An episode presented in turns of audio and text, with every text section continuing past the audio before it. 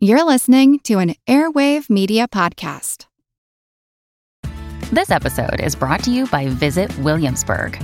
In Williamsburg, Virginia, there's never too much of a good thing. Whether you're a foodie, a golfer, a history buff, a shopaholic, an outdoor enthusiast, or a thrill seeker, you'll find what you came for here and more.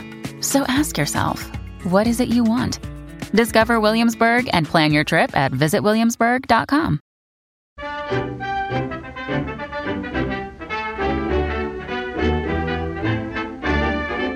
Hello and welcome to Attaboy Clarence. Again, episode 8. As usual, this is brought to you by Amazon. Go to attaboyclarence.com, click on the Attaboy Clarence podcast link, and scroll down till you see an Amazon banner. Click on that, then do all your shopping through Amazon. Thank you very much. If you could all step it up with the uh, with the purchases, please. I'm a, I'm hoping to be a millionaire by the summer. So far, I've made an absolute tenner through this. Remember to go to the Facebook page. That's uh, facebook.com slash attaboyclarence and like the page. And follow me on Twitter at, at attaboyc, A-T-T-A-B-O-Y-C. Admin for this week, done. Shockingly short this week because I am tired of listening to myself at the beginning of these shows being boring. I reserve that right for the rest of the show. Thank you very much. I do have some hellos, some shout outs for this week though. First of all, to the Bad Ideas podcast. They very kindly discovered the show through the uh, Rathbone Bruce documentary and gave me a shout out on their episode last week. So thank you very much. And hi back to you. I have now subscribed to that podcast and like it very much. Thank you.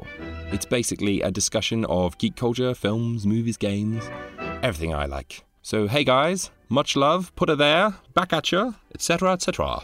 Also a very, very big hello to everyone at otrplus.com. I was checking through my referrals this week, um, having a look at where people are coming from uh, to the site, where they're coming from Facebook or Twitter or from Google, and I saw OTR Plus mentioned uh, numerous times. So I went over to the site to see why they were coming. and uh, found a very, very, very flattering post by a man named Paul who had recommended me to everyone at otrplus.com. He was extremely generous with his comments, and um, I just want to say thank you very much. I've looked through the site and think it's a fantastic site, especially if you're into old time radio. I urge anyone that's enjoyed any of the episodes that uh, I've produced to go to otrplus.com and sign up. I certainly have. And can I just say to you all that it's fantastic to see people who are truly passionate about old time radio actively discussing it. Most of the forums I've visited uh, that are to do with old time radio are, I'm going to be controversial, a little bit half hearted. I'm sure there are some brilliant ones out there. Maybe I've just been unlucky. But yeah, I, I must say, OTRplus.com, everyone there seems to know their stuff. They're all really passionate about old time radio. They even have a Jolly Boys Club, which instantly makes me think of the great Gildersleeve. yeah. and yeah, you're just all fabulous people. And thank you so much if you've come from there and have listened to the show. I very much appreciate it. The, uh, the comments keep coming in regarding the Rathbone Bruce documentary, which was episode six.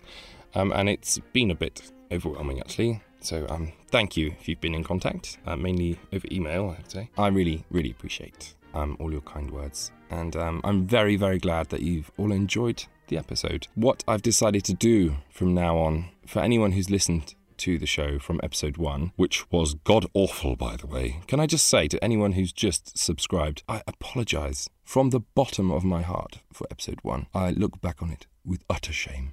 As uh, Sean Connery once said, Oh, it breaks the heart. It really does. Um, so, apologies. The radio play's great. Roland Young, of course, awesome. Uh, but I was terrible. I'm very sorry. The sound quality was appalling. Uh, it got better from episode two. I would well, almost.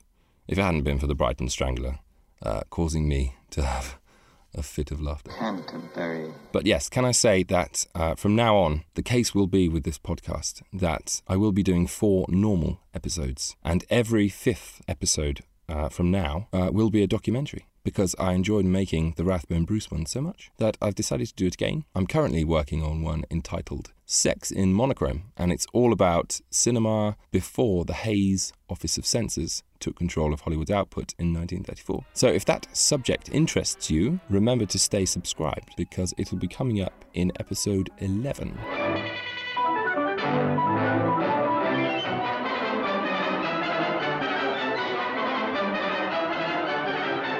So let's get straight on to movies. Uh, first movie I watched this week The Devil's Party from 1938, starring Victor McLaglen and Paul Kelly. Uh, it's based on a book. I, I, love this book title. Uh, the book title is Hell's Kitchen Has a Pantry. Hell's Kitchen has a pantry.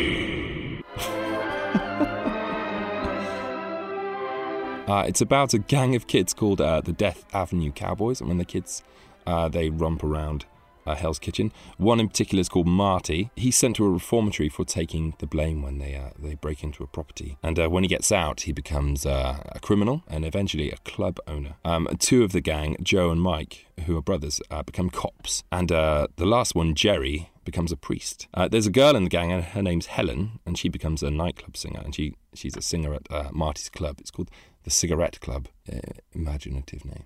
Marty has loaned some money to a chap, and uh, he wants it back. So he sends two of his thugs to uh, to go and get the money back, and they rough him up, but they accidentally kill him, uh, and they try to make it look as though it's an accident, but they don't do a very good job. He's a little fresh.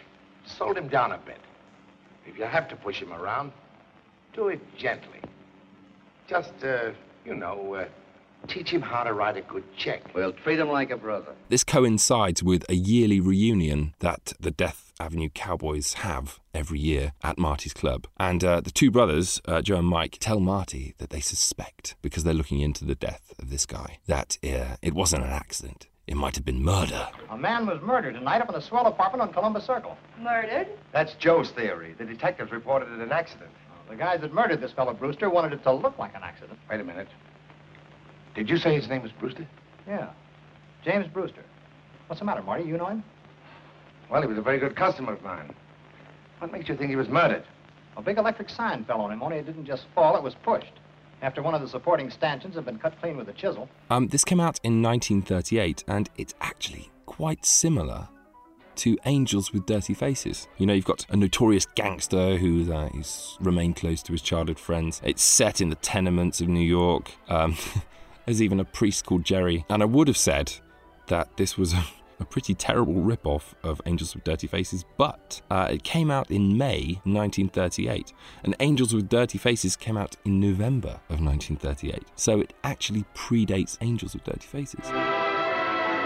So I'm thinking that maybe Angels with Dirty Faces took elements from this film because it's a far, far superior film uh, to The Devil's Party. The Devil's Party looks as though it had no budget whatsoever. And the acting is okay, but Victor McLaglen is horribly miscast in this film.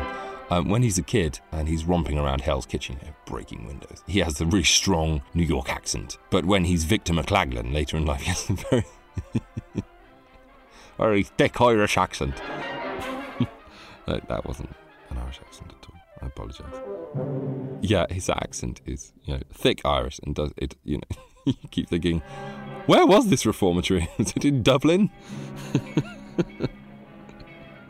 And the thing is, as well, he's a giant man, isn't he, Victor McLaglen? Uh, but he's strangely unthreatening in this. He, he has scenes with uh, Helen, and he's so big and dumb.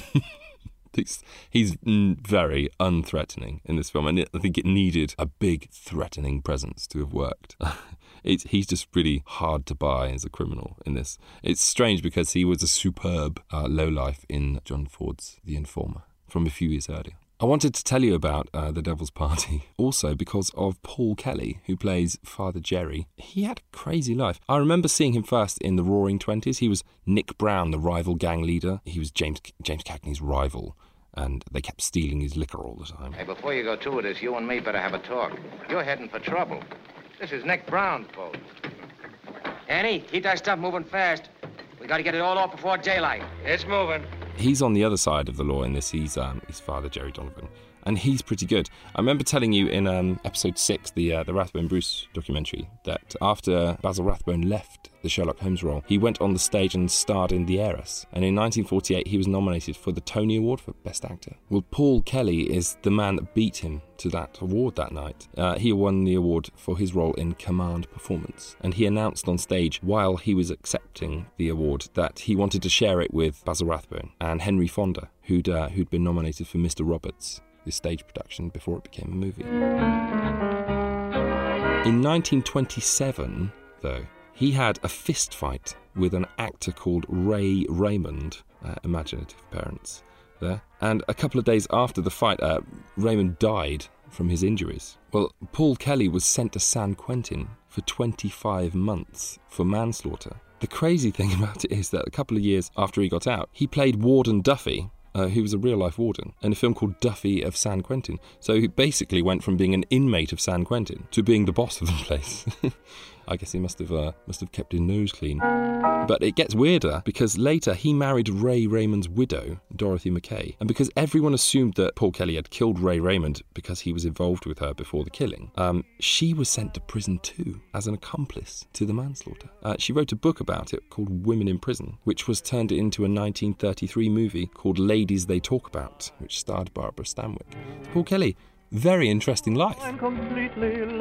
I also watched Footlight Parade from 1933 with Jimmy Cagney and Joan Blondell and Ruby Keeler and Dick Powell and Frank McHugh. James Cagney is Chester Kent in this. He's a Broadway musical director who um, sees his livelihood disappear when talking movies come in. Because no one wants to see musical comedies on the stage, they can see them on the screen now for a fraction of the price. So he decides to organise uh, pre movie shows for the theatre audiences, sort of a, a pre movie entertainment that, that really used to take place. People don't really get it now, but um, when you used to go to the movies, it wasn't a two hour experience like it is now.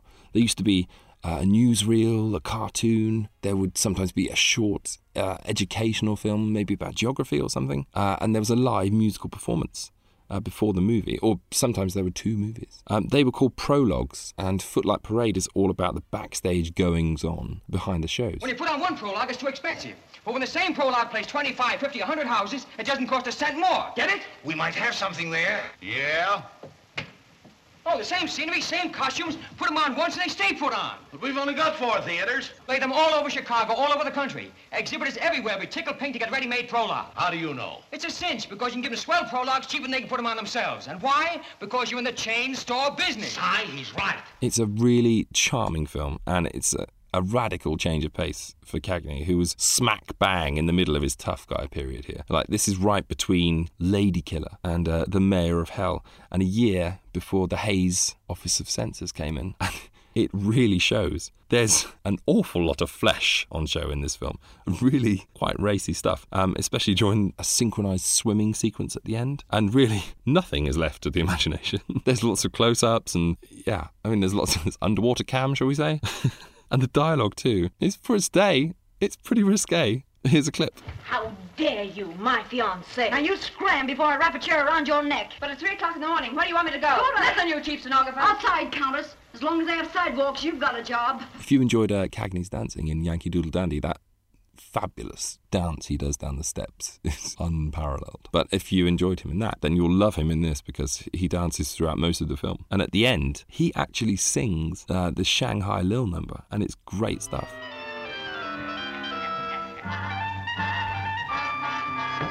Hello, Bill, you old galoot. Where'd you get that monkey suit?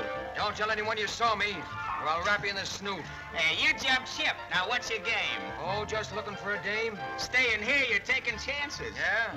Well, I'll stay just the same. I've covered every little highway, and I've been climbing every hill. I've been looking high, and I've been looking low, looking for my Shanghai Lil. Stars that hang high over Shanghai bring back the memory of a thrill. I've been looking high, and I've been looking low, looking for my Shanghai Lil. It's also massively impressive on a visual scale. Busby Berkeley choreographed the whole thing, and I know that's anathema to some people, but I would say if you're not a fan of the old style Busby Berkeley movies, then uh, you should really try this movie. My family are all ages. I have a five year old, seven year old, an 11 year old, and a 32 year old uh, wife. Uh, they were in and out of the room while I was watching this, and they all stopped what they were doing when they saw what I was watching and just gawked at the screen. It is amazing to watch. There are three uh, set pieces, shall we say, uh, towards the end of the movie. They're all quite short as well. The first one is uh, called The Honeymoon Hotel, and it's brilliantly done. It's an actual romantic comedy set to music and done in a few minutes, and it's so utterly charming. Wait till you see it.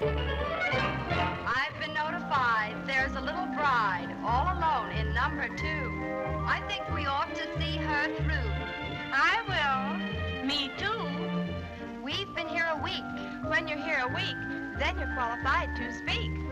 Let's tell her what it's all about. My dear, will you come out? Oh, I'm glad it's you. I feel so nervous. I don't know my husband very well. Husbands are a feature of the service at the honeymoon hotel. Gee, I'm sorry that I ever, ever left my little home in New Rochelle. Wait a while, you're going to stay forever at the honeymoon hotel. Uh, that's followed by another production called By a Waterfall, where hundreds of girls make the most hypnotic patterns in the water using their bodies before turning into a giant human waterfall. It's massively impressive. You need to see it. And it's finished by the Shanghai Lil number where Cagney steps in for the guy that has to drop out at the last minute.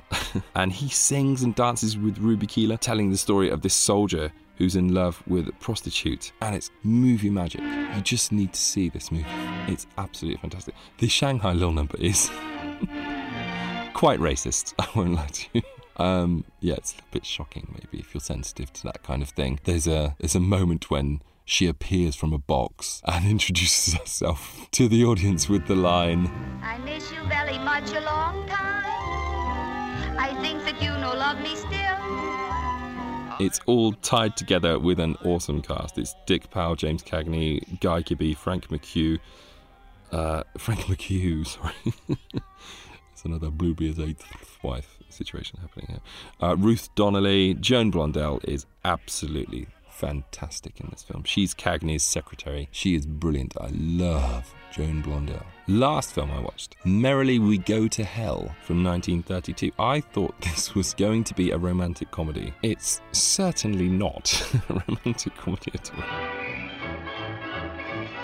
Um, it stars Fredric March as a, an alcoholic journalist who marries Sylvia Sidney, who's a young heiress, uh, and she's utterly devoted to him, but he treats her uh, really badly and spends the whole film off his trolley. And it's the story of their turbulent marriage together. He has affairs, so despite him, uh, she has one too with Cary Grant, who gets 10th billing here. This is a very early appearance from him. Uh, the film i- itself is very, very melodramatic, but it's also quite brave to deal with alcoholism like this. It all goes along quite predictably uh, until the end, when a certain tragic event takes place, which is actually rather shocking, I would say. I have to say, Fredric March in this is a scary, scary drunk. Uh, you know, when he drinks, he almost loses his humanity. It's blank stares, completely vacant eyes.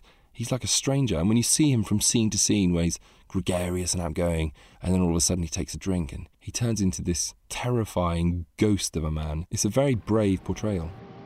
He didn't mean to do it, Joan. It was the excitement as much as the liquor. But you don't understand. This is my announcement party. He can't do this to me.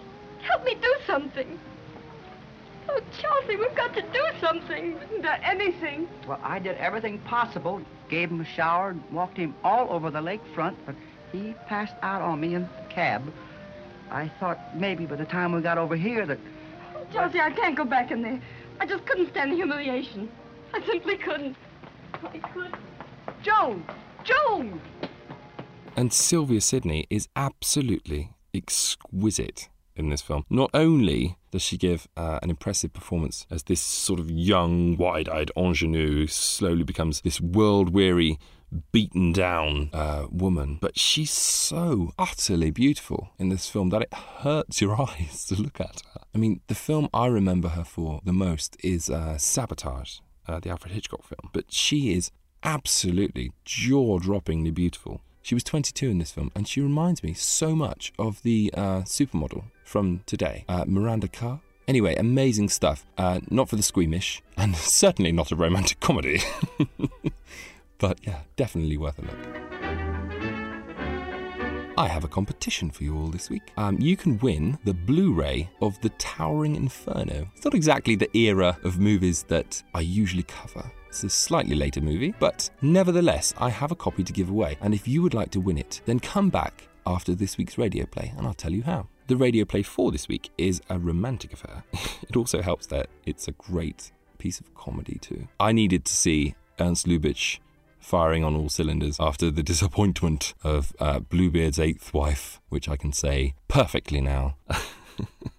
so I picked one of his greatest stories for you for this week, which I'm sure you'll all be familiar with already. It's one of the best romantic comedies ever made, and I'd really like to take the opportunity of dedicating it this week uh, to a pal who I know holds it in the highest regard. Uh, so, Mike, this one's for you. And now, ladies and gentlemen, for our first production of the season, we bring you Margaret Sullavan, James Stewart, and Frank Morgan in the shop around the corner.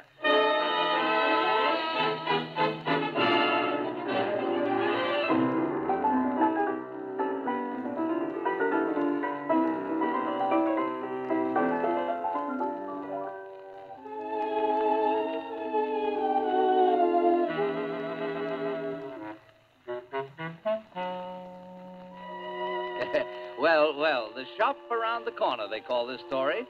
And do you know whose shop? Matuschek and Company, novelties and leatherware. Best of its kind in Budapest. It really is. Wonderful values at all times. In fact, I don't know how Matuschek and Company does it. Uh, just a moment, please. Uh, who are you? Uh, who, uh me? What? I'm Matuschek. Oh.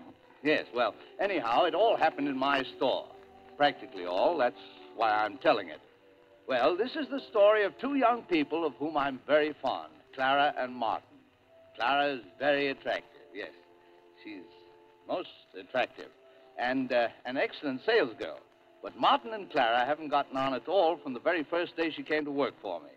Professional jealousy on Martin's part because no head clerk likes to have an assistant, especially such a pretty assistant, outsell him. Miss Novak, whatever became of those musical cigarette boxes that nobody ever buys? I just sold the last one, Mr. Martin. Oh. Uh, can I show you something, madam? Uh, no, thank you. I prefer to have the young lady wait on me. Oh. Well, I've had a pretty good day. My sales come to exactly 176 kronen. Hmm, my sales come to 250 kronen. Oh. Yes. You, uh, you can easily see how these little occurrences would hardly make for a beautiful friendship.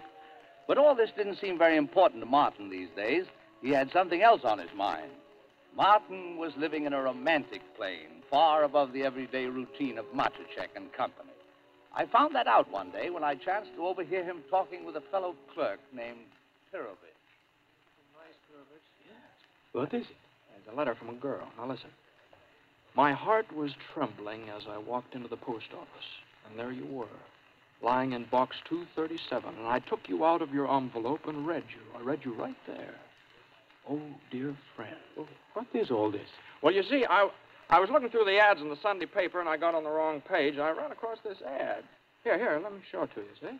Modern girl wishes to correspond on cultural subjects anonymously with intelligent, sympathetic young man. Address, dear friend, Post Office 15, Box 237. Now, we've exchanged four letters, and Pirovich, she, she's no ordinary girl. Now, listen to this.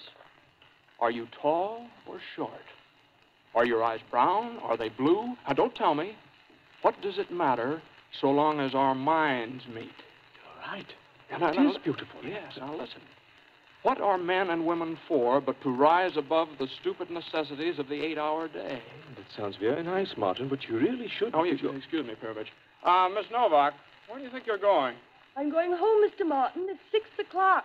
It's five minutes of six. This store does not close for another five minutes. I'm afraid, Miss Novak, that you don't take your work very seriously. Oh, don't I? No, no, and I don't like your attitude. Listen, let me tell you something. Yes, and while I think of it, I don't like the clothes you've been wearing in the store. For instance, that yellow blouse with the light green dots you had on yesterday. a green blouse with light yellow dots. Everybody else thought it was very becoming. Yes, yes. And Well, I don't remember that I ever remarked about your neckties. And believe me, Mr. Martin, if you think I couldn't say anything about your necktie, so I'll thank you to leave my blouse alone. It's none of your business. Well, I'm very sorry, but Mr. Matuschek seems to think it is my business. Oh, yes, that's right. I'm working under you. Well, from now on, I'll telephone you every morning, describe just exactly what I'm going to wear. And before I select my next season's wardrobe, my dressmaker will submit samples to you. Imagine you dictating what I should Well, wear. Well, for heaven's sake, I don't care what you wear. If you want to look like a pony in the circus, all right. Listen, I sold as much goods yesterday as anybody else in the place. 197 kronen isn't bad for a rainy Friday three weeks before Christmas. Did you tell that to Mr. Matuschek? I did. What did he say? He said, tell her not to come in that blouse anymore. Tell him I won't. I will. Come, come, come. Always fighting, you two. Why, why don't you try to get along better? I'd like to know who could get along with a man like him. Oh, it is now exactly six o'clock, Mr. Martin. May I go? Yes, Miss Novak. Oh, thank you very much. Stubborn little female. I don't know why we ever hired that girl. Now, don't get yourself all worked up. Calm down. Sure, sure. What do I care about a girl like that? anyway? Forget her. Uh, t- tell me more about that girl you've been writing to, you know, dear friend. Hmm? What? Oh, oh, oh, yeah. Oh, Pirovich, she's wonderful. She's, well, you know, After a while, in our letters, we came to the subject of love. Well, naturally, on a very cultural level. what else can you do in a letter? No. But Pirovich, she's the most marvelous girl in the world. She has such ideals, such a point of view on things. Why, she's so far above the girls you meet today, there's, there's simply no comparison. Oh, you really like her, don't you? I hope I will. What do you mean? You love a girl and you don't know if you like her? That's right, Pirovich. That's just the question. You see, I, I, I haven't met her yet. You haven't? What?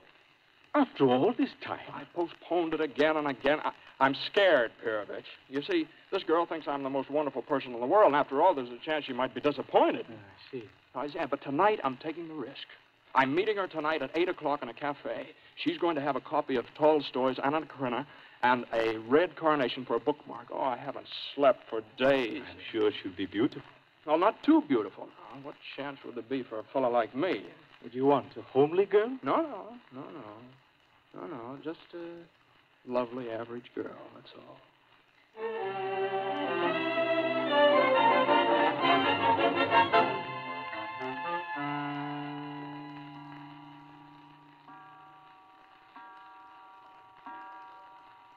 that's, uh, that's the clock in the back of my shop striking 8 p.m.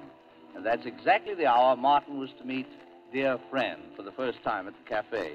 Well, when the time came, Martin didn't feel quite so brave, so he asked Pirovich to come along to give him moral support.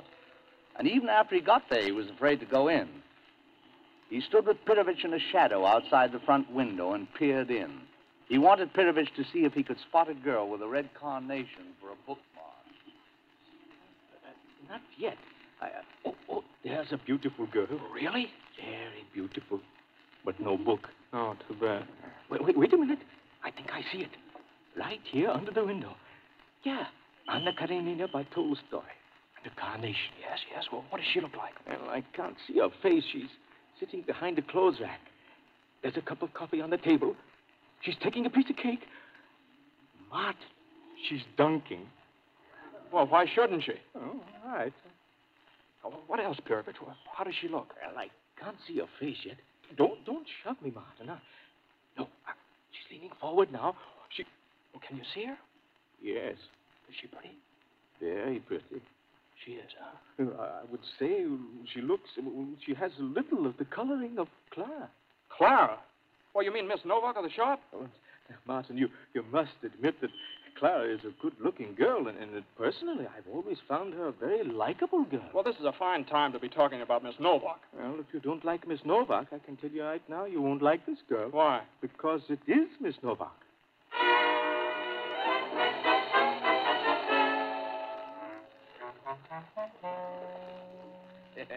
well, Martin was all for turning on his heel and starting home. But his friend Pirovich pointed out that Miss Novak had written those letters, and it really wasn't fair to the girl to leave her waiting there. Much against his will, Martin finally agreed to go inside the cafe and talk to Miss Novak.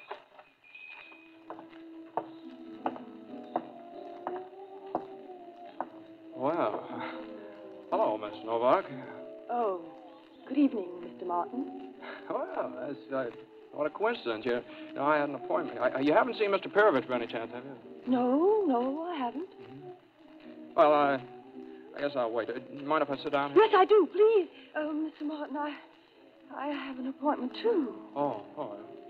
Well, there's no harm just sitting here, is there? Oh, I I see you're reading Tolstoy's Anna Karenina.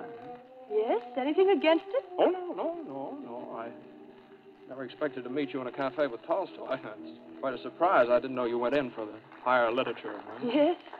Well, there's so many things you don't know about me, Mr. Martin. Mm-hmm. Have you ever read Crime and Punishment by Dostoevsky? No, I haven't. I have. yeah. A lot of things you don't know about me, too, Miss Novak, you know. You know, people people seldom go to the trouble of scratching the surface of things to find the inward truth.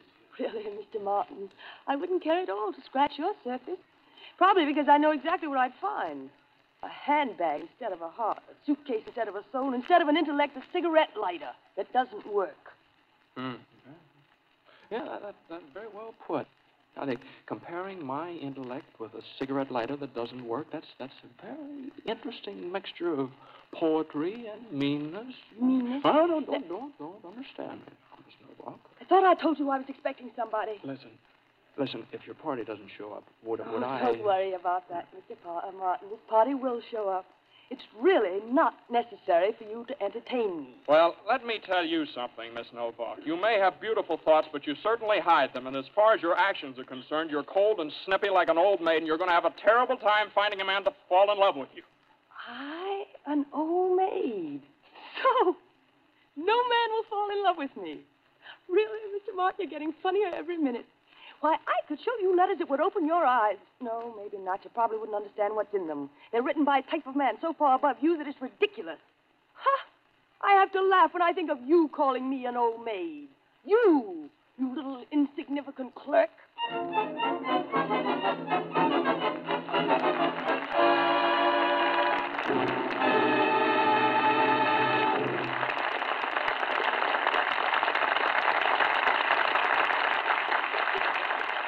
So ends Act One of our first Gulf production of the season.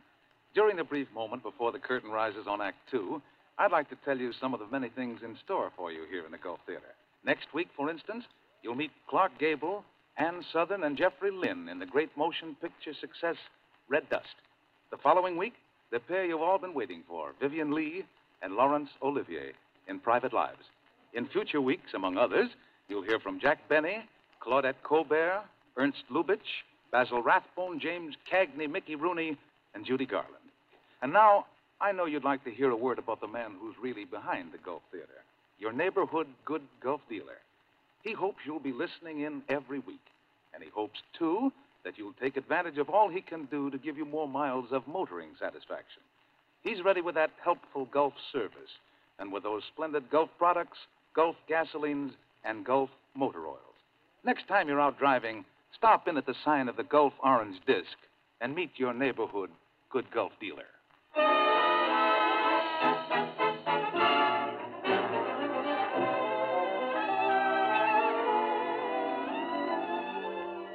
And now we return to the second chapter of our story, The Shop Around the Corner, starring Margaret Sullavan, James Stewart, Frank Morgan, Oscar Bradley's music, with Frank Tours conducting. Yeah, well, thank you, Mr. Pryor. I'll take over from here. It, uh, it was a terrible blow to Martin when he looked in the window of the cafe and discovered the unknown girl he'd been writing to for so many weeks was none other than his fellow clerk, Clara. But it was more of a blow to Clara when, after Martin left, she waited two hours and her dream prince didn't show up. She took it hard, poor child. You, uh, you know how girls are, especially the dreamer type like Clara. Why, uh, I once knew a girl before I was married that. It, yes, well, that, that's another story. I mean, another program. Uh, Clara, as I say, took it very hard. She even stayed home from work. She was so upset. Martin felt pretty bad about this, so he decided he ought to call on her strictly In the line of duty, of course.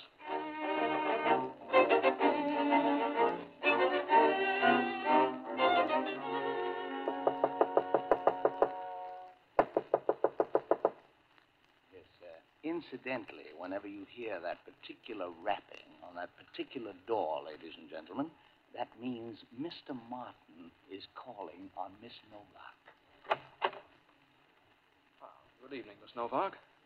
Oh, good evening, Mr. Martin. Come in. Uh, how are you, young lady? I'm all right, Mr. Martin. Sorry I couldn't come to work. Oh, that's all right. Now, you must take care of yourself. I'm sure I'll be all right in a day or two. But that doesn't mean that you should neglect yourself. Now, you, you see, I feel pretty responsible for the whole thing. You? Oh, no, Mr. Martin. Oh, no, I think I can relieve your mind. It wasn't your fault at all. No, there's a much bigger reason, unfortunately. A psychological reason. But it's my personal problem, and I'll come out of it. It's just one of those things. Oh, I'm very sorry. It's really a shame that you have to go through all this. But, of course, so long as it's only psychological. Only psychological. Mr. Martin, it's true. We're in the same room, but we are not in the same planet. Miss Novak, I, although I'm the victim of your remark, I, I must admire your exquisite way of expressing yourself. You uh, certainly know how to put a man in his planet. Yes, come in. Dear Clara, a special delivery letter has just come for you. Oh, really? Thank you, Aunt Anna. I hope it's good news. Well, Mr. Martin, it certainly was kind of you to drop in, but I I don't want to spoil your evening. Oh, no, it's lots of time. You go right ahead with your letter. Don't pay no attention to me. It's all right. Yeah, well, if you don't mind.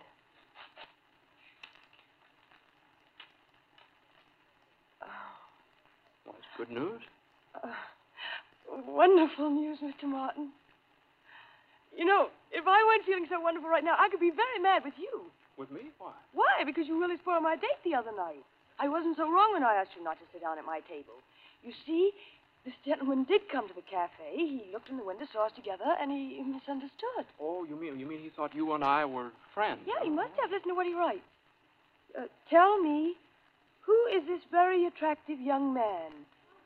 He's he's just the type women fall for. Uh, sorry I caused you so much trouble. I'll straighten it out. Let him be a little jealous. We'll hurt him. Mhm. Doesn't seem to be much of a man, this friend of yours. He walks away. He's afraid to come over to the table because another man's Mr. sitting there. Martin, he was not afraid, I can assure you. He's tactful, he's sensitive. He's not the kind of a man who would sit at a table uninvited. It's difficult to explain a man like him to a man like you. Where you would say black, he would say white. Where you would say ugly, he says beautiful. And where you would say old maid, he says, listen, here, uh, eyes that sparkle with fire and mystery. Vivacious. Fascinating. he says I make him think of gypsy music. Well, I suppose there's nothing left for me to say except that I wish you a very Merry Christmas, both of you. Thank you, Mr. Martin. Well, good night, Miss Novak. Good night, Mr. Martin.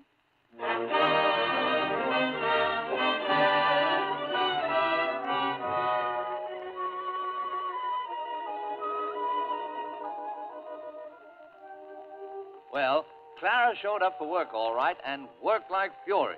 She told everybody, including Martin and me, that she had an engagement for dinner on Christmas Eve, and she was all excited about it.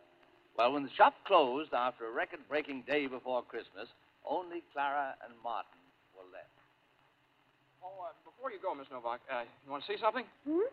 Look, look. How do you like this gold locket? Oh, that's beautiful. Yeah, well, why don't you try it on? I'd sort of like to see what it looks like on a girl. I didn't know you had a girlfriend. Oh, yes, yes. I, probably not easy for you to imagine that somebody would like a man of my type. Oh, Mr. Martin. Don't let's start all over again. It's Christmas, and I'd like to be friends with you. Listen, you mind if I tell you something? No, no, no, no. When I first started to work here, you know, something very strange happened to me. I found myself looking at you again and again. I just couldn't take my eyes off you. Really? Mm-hmm. All the time I was saying to myself, Clara Novak, what's the matter with you? This Martin is not a particularly attractive man. I hope you don't mind. No, no, no, no. And listen, now comes a paradox. I caught myself falling for you. I can't believe it. Yes, Mr. Martin. In those first few weeks, well, there were moments when you could have swept me off my feet. There were. Yes. Well, you see, really, I was a different girl then. I was rather naive. All my knowledge came from books, and I just read a novel about an actress who, when she wanted to rouse a man's interest, she treated him like a dog. Oh, that's true. You treated him like a dog, all right. Yes, but instead of licking my hand, you barked. Oh, well, well, that's all forgotten now, isn't it? Ah, well, and now you go to see your girlfriend. By the way, is it serious? Yes, yes, very. We might both be engaged Monday morning. I think we will. Oh, I, I don't want you to misunderstand. In my case, I just say it might happen.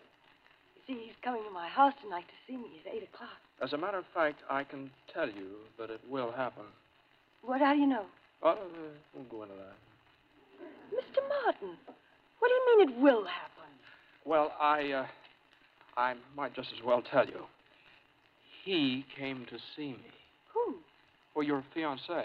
He came last night. Now, you shouldn't have told him who I am. You see, I spent a very uncomfortable hour. I, he apparently didn't believe it when you wrote him that I meant nothing to you, you see. I can't get in my head.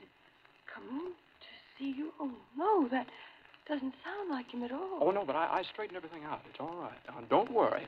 In a little while, you'll be Mrs. Popkin. Mrs. Popkin? Popkin? Uh, wasn't that his name? Popkin? I thought that, that's what he told me. Oh, uh, Popkin. Oh, yes, yes, that, that's right.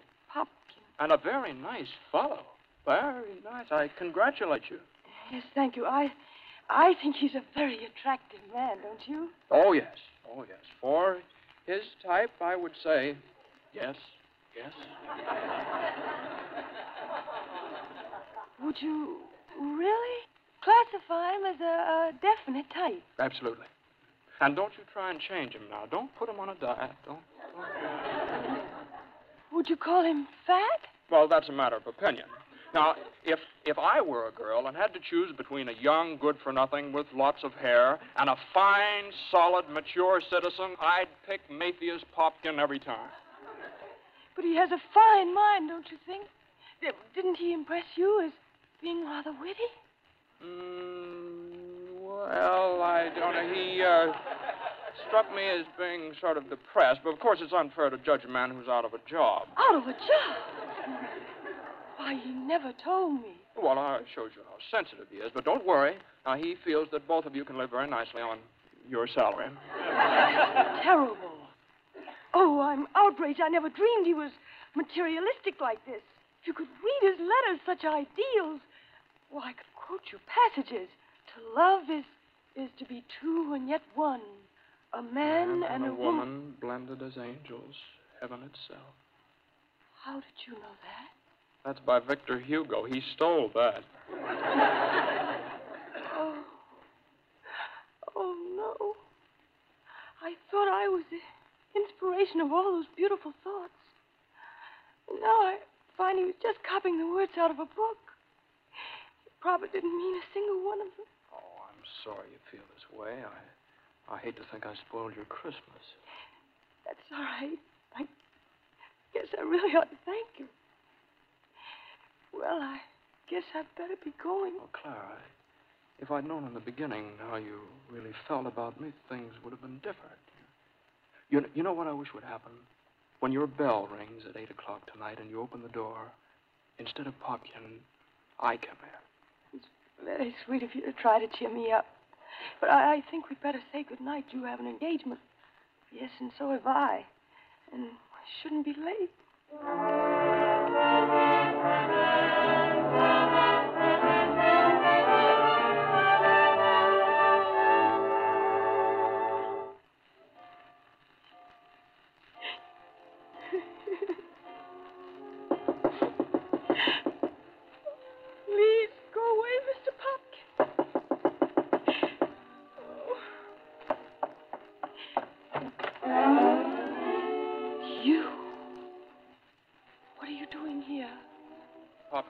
What are you doing here? Popkin's right on time. He's not here yet, and I'll thank you not to joke about it. Clara. Clara, couldn't I take his place? Please, you're only making it more difficult for me. Oh, Clara, my darling. Oh, no, you mustn't put your arms around me. Dearest, sweetest Clara, I, I can't stand it any longer. Please, take your key. Oh, please. Open post office box 237 No. and take me out of my envelope. Really? And kiss You me. mustn't. Box Dear friend. You. Dear friend. Oh, my darling. Mr. Popkin. Dear Mr. Popkin.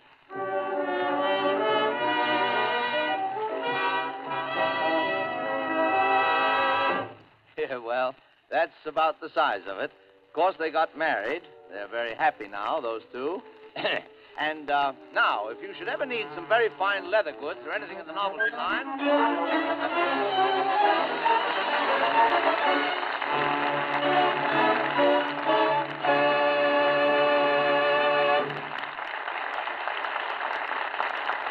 Thank you, Margaret Sullavan, James Stewart, and Frank Morgan for a really grand performance. And that was the thoroughly magnificent The Shop Around the Corner, starring James Stewart, Margaret Sullavan, and the irrepressible Frank Morgan, the Wizard of Oz himself. Steve McQueen and Paul Newman race against time as one tiny spark becomes a night of blazing suspense. The Towering Inferno. It's out of control. And it's coming your way.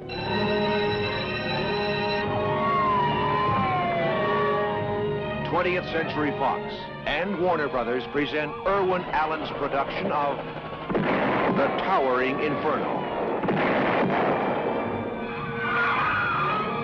So, to enter our competition for this week, to win a Blu ray copy of The Towering Inferno, all you have to do is go to our Facebook page, that's facebook.com slash attaboyclarence, and like the competition post, which you'll find on the page there. Or follow us on Twitter at attaboyc, that's A T T A B O Y C, and retweet the competition post you'll see there. Once again, everyone, if you like old time radio, go to otrplus.com. They're fantastic fellows. And I will see you next week. Thank you so much for listening. Take care, and I will see you next week. Bye for now. As a longtime foreign correspondent, I've worked in lots of places, but nowhere as important to the world as China. I'm Jane Perlez, former Beijing bureau chief for the New York Times. Join me on my new podcast, Face Off US versus China, where I'll take you behind the scenes in the tumultuous US China relationship. Find Face Off wherever you get your podcasts.